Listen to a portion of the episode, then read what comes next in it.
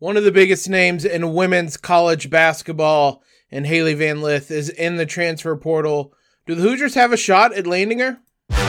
You are Locked On Hoosiers, your daily podcast on the Indiana Hoosiers. Part of the Locked On Podcast Network. Your team every day. What is up, everybody? Welcome into another episode of Locked On Hoosiers, your one and only daily one stop shop for everything IU athletics. I'm your host, as always, Jacob Rude. Want to thank you guys for making us your first listen every single day. Want to give a thank you to a new sponsor uh, for today's episode, HelloFresh. Skip trips to the grocery store and count on HelloFresh to make home cooking easy, fun, and affordable. That's why it's America's number one meal kit. Go to HelloFresh.com slash college60 and use code college60 for 60% off plus free shipping. Transfer rumors continue to be the story for college basketball, but we have a women's college basketball, uh, I guess, kind of story to talk about. Hailey Van Lith entered the transfer portal heading into the weekend. And that is as about as big of a name as honestly has almost ever entered the transfer portal for b- either men's or women's basketball. Van Lith is one of the top uh, names or, or kind of one of the more popular players in, in women's college basketball.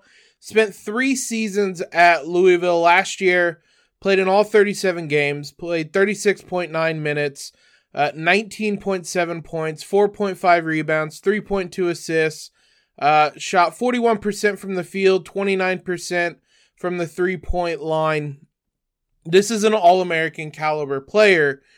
She was uh, All American honorable mention, which that's what Grace Berger was this past year, just to give you kind of a reference point. But I mean, she's been All ACC. She was All ACC first team this year. Uh, she was on Wooden Award watch list. She was preseason Wooden Award, all tournament, all region. Most people probably more recently remember her for the kind of back and forth between her and Caitlin Clark in the NCAA tournament. And Van Lith uh, gave it her best shot in that game 27 points in that game against Iowa, but they fell 97 to 83 after that game, and obviously heading into the offseason, Van Lith entered the transfer portal, as we said this weekend. Why are we talking about this? This is speculative again. Last time we did some speculative stuff, it was about whether Caleb Love and IU made sense. IU reached out to Caleb Love.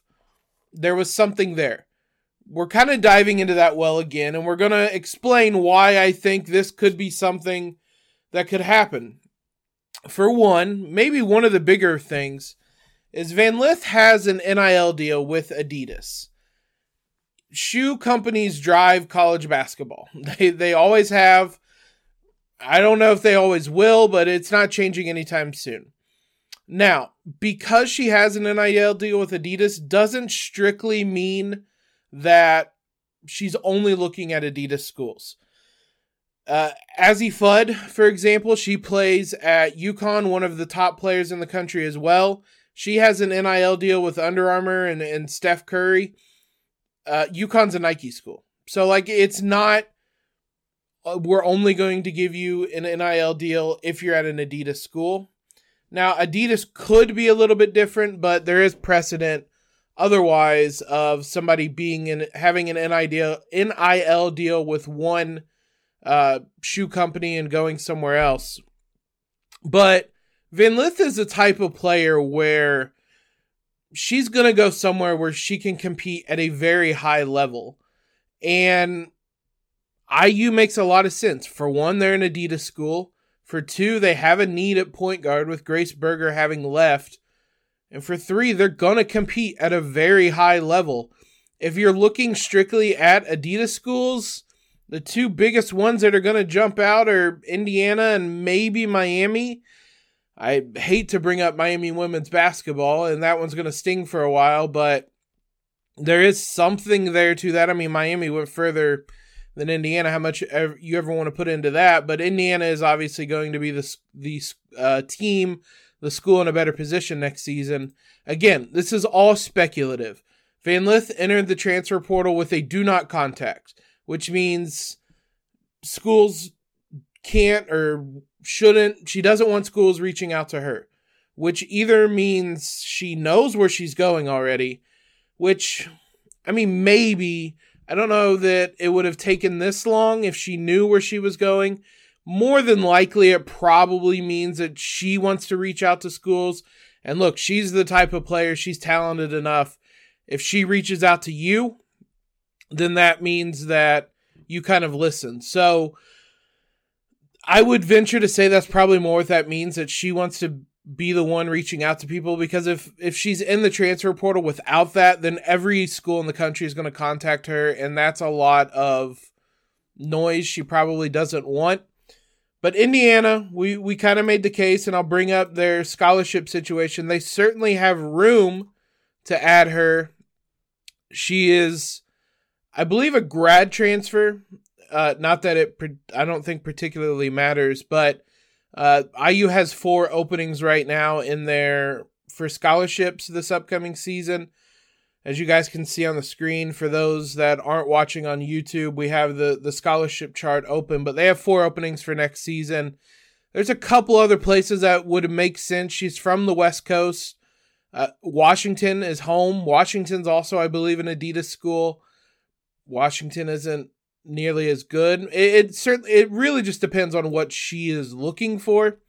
Uh if she wants to get closer to home, Washington, Stanford is going to be really good. If she wants to get closer to the West Coast, uh, both those places would make sense.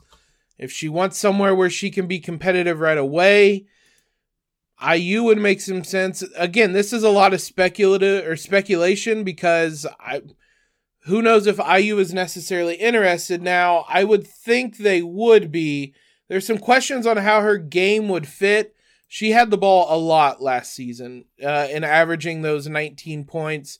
She had a usage percentage of 29.6%. Mackenzie Holmes was at 29.1%. So there would be an adjustment there, but I think that would be natural considering the level of talent she would be playing with at IU versus what she had at Louisville. Louisville was a good team, but uh, IU was one of the best teams in the country. So, and their play style is a little bit different. Van Lith is a, a smart enough player, a good enough player that she could make that adjustment and be just fine at that. So, look, I doubt this matters to her. I, maybe it does, but there are few things more made for TV considering especially what they did in the tournament, than Hailey Van Lith versus Caitlin Clark twice, presumably twice next season. That game would be plastered all over the place. ABC, ESPN, whatever it would be, those two going toe to toe in the Big Ten Conference against one another. These are two of the biggest stars in women's college basketball, two of the most popular players.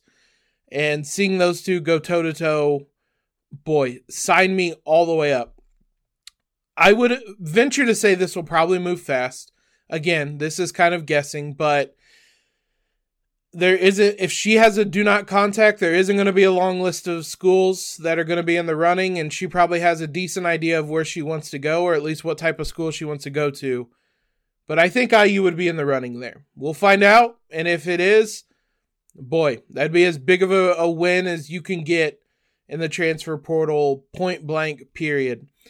And on the note of the transfer portal, let's get you caught up on some men's stuff. Kel'el Ware didn't commit heading into this weekend. I know there was some buzz about that. He's going to make his decision on Tuesday. We'll get you caught up with the latest on that, as well as some other transfer news for the Hoosiers. Before we do that, let's talk about FanDuel, one of today's sponsors. Grand slams, no hitters, double plays are all back and there's no better place to get in on the MLB action than FanDuel, America's number one sportsbook. That's because right now, new customers can step up to the plate with a no sweat first bet up to $1,000. Just go to fanduel.com slash locked on to sign up, place your first bet, and get up to $1,000 back in bonus bets if you do not win. So don't miss your chance to get a no sweat first bet up to $1,000 when you join FanDuel today. Just go to fanduel.com slash locked on to sign up. FanDuel, official partner of Major League Baseball. Big thanks to you guys for making us your first listen as well as your first watch every single day. Make sure you guys, if you haven't already, subscribe on YouTube. It's the road to 1,000 subscribers. We are almost within 100. We're at just about 900 subscribers. Let's try to get to a 1,000 before we head into the summer and the, the dead months of the season. That's going to be our goal to get to a 1,000 before we hit June. Let's talk men's basketball transfer portal. As I said, there was some buzz uh, after his visit on Thursday that Kel'el Ware was going to commit before he even left Bloomington. Obviously, that didn't happen. But by all accounts, that visit went pretty well. Also, well, we'll start out with this. He's going to announce his decision tomorrow on Tuesday. That's what Adam Zagoria, who is a college basketball writer for New York Times, Forbes, a lot of places. He reported his decision is going to come on Tuesday. Here's the big thing he only visited Indiana. He had a visit scheduled to Alabama and canceled it. That's, I would say, objectively good news. It's not strictly only because he was so blown away by what happened in Indiana that he just canceled everything else it is worth noting Alabama has no assistant coaches right now. Their assistants all left for other jobs. There is only the head coach there. Uh, and so there wasn't really an ability to host him. Nate Oats uh, probably has a lot of things on his plate, and head coaches typically do not host players for visits like that. So it probably just wasn't even feasible for him to visit Alabama. Now, I don't know that it rules them off the table. I think it's a pretty big advantage to Indiana that he was able to go on this visit, presumably have a good visit, and that was the only one he took. But I I feel good about where the Hoosiers are with this. We'll certainly know how good to feel uh, tomorrow, but it seems like the visit went well at Indiana and that's the only place he ended up going.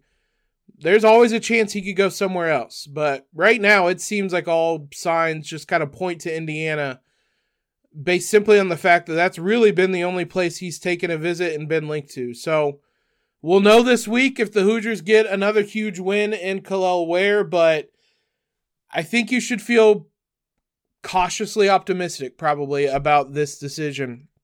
On the flip side of that, or maybe, if you want to read the tea leaves a different way, Kadin Shedrick is out on Indiana.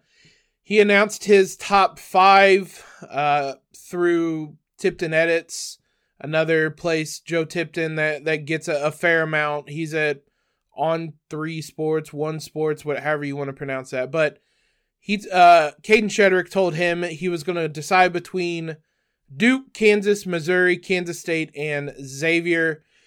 The Hoosiers kind of slipped out of the running there, and ultimately they uh, fall out of the running for his services. Now, if you want to read some tea leaves, they obviously, the Hoosiers got Peyton Sparks early in the transfer portal. If the indication is that Ware is going to go to Indiana, getting Shedrick doesn't make a whole lot of sense because I think if let's assume, just for the sake of discussion, that Ware is going to Indiana. You have Ware, Sparks, and Malik Reneau. That is three centers. That is enough size to get through the season. Maybe you add one other uh, lower level type of player, maybe some type of project, maybe a walk on, something like that. But that is enough size, I think, to get you through the season. You don't want to add a whole lot more, especially if Mike Woodson wants to play a more kind of spread out style. Uh, you don't want to have a whole bunch of kind of plotting centers or anything like that. So if you think Ware is coming to IU, it makes sense that Shedrick would not include IU in his top five. Now, that's a lot of assumptions. Maybe Indiana felt pretty good about where they stood with Ware and didn't recruit Shedrick as hard. I'm not sure. Again, this is a lot of speculation. Maybe Shedrick just liked the other schools better. Maybe it's just as simple as that. There's always so much so many moving parts and things like that when it comes to the transfer portal, but if you want to read some tea leaves or read between lines that don't exist or try to look more into something than exists, maybe this is another good sign that Ware is coming. The Hoosiers also reached out to El Ellis, uh, who is both in the transfer portal and has declared for the NBA draft. There's a lot of schools that have reached out to him. Uh, he's an interesting player. I don't know how much interest Indiana's going to have there. He spent two seasons at Tallahassee Community College and then went to Louisville last season, obviously on a pretty bad Louisville team that went 4 and 28. He averaged 17.7 points, uh, was their best player last season. Wasn't particularly efficient, 41% from the field, 31.9% from three. Uh, average 4.4 assists, 2.6 rebounds. Really a heavily ball dominant player, 29.3%, uh, or excuse me, 29.8% usage percentage. This is kind of similar to some of the discussions we had with Caleb Love and that how do two really ball dominant point guards make sense together. I'm not certain, but also he's a talented player. So maybe you just get the talent and figure out the fit later. We'll see. Obviously, as we said, he is interested in exploring the draft first. As a six-three guard that doesn't shoot the three well, I don't know that he's going to get great feedback from the draft, but he's going to get some feedback. So maybe he wants to go through the process, get that feedback, and then uh, figure out his next decision and what school he might want to attend. But the Hoosiers have reached out. And so we'll see if anything else comes of that. But we obviously will continue to have transfer portal coverage. Be sure you guys are following us on Twitter at LO underscore Hoosiers or subscribed on YouTube again, because whenever we do get uh, kind of big breaking news, not always going to have a, a, a, live show or an emergency podcast, but I do always record a, a quick little one minute video that we put up on YouTube, we put up on social media. So be sure you guys are following us there. You can get kind of an instant reaction. Make sure you don't miss out on any of that news. Let's wrap it up by talking about Grace Berger in the WNBA draft. That is taking place tonight. We'll get you the latest news on that. And the the good sign that she's going to be one of the names called pr- probably pretty early on uh, on or during the draft tonight. So we'll dive into all that here in just a moment. The WNBA draft takes place tonight, 7 to 9 p.m. on ESPN. Good news for the draft hopes of Grace Berger. She was definitely going to be drafted, but she was invited to the draft, which is obviously a good sign. He typically I don't think it necessarily guarantees her being a first round pick, but you feel pretty good seeing uh, that she's invited to the draft and is going to be there in person. So, all mock drafts as we get closer and closer to the draft. I've been giving FanDuel a lot of coverage. I forgot to switch the uh, overlay there for those of you watching on YouTube. Uh, as we get closer and closer to the draft, it, more and more mock drafts have made her not just a first round pick, but kind of securely in the first round. ESPN on Friday released an updated mock draft. They had her going to the Seattle Storm, which has been a common landing spot for her with the number nine pick.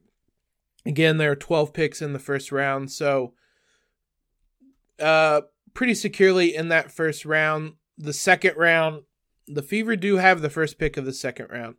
So that's kind of the the thing to watch with them and seeing whether if she isn't a first round pick, do the Fever pull the trigger and I think a lot of people would be really happy with seeing that. Now the Fever do have a first round pick at number seven as well. They have the number one pick, and it's going to be Aliyah Boston.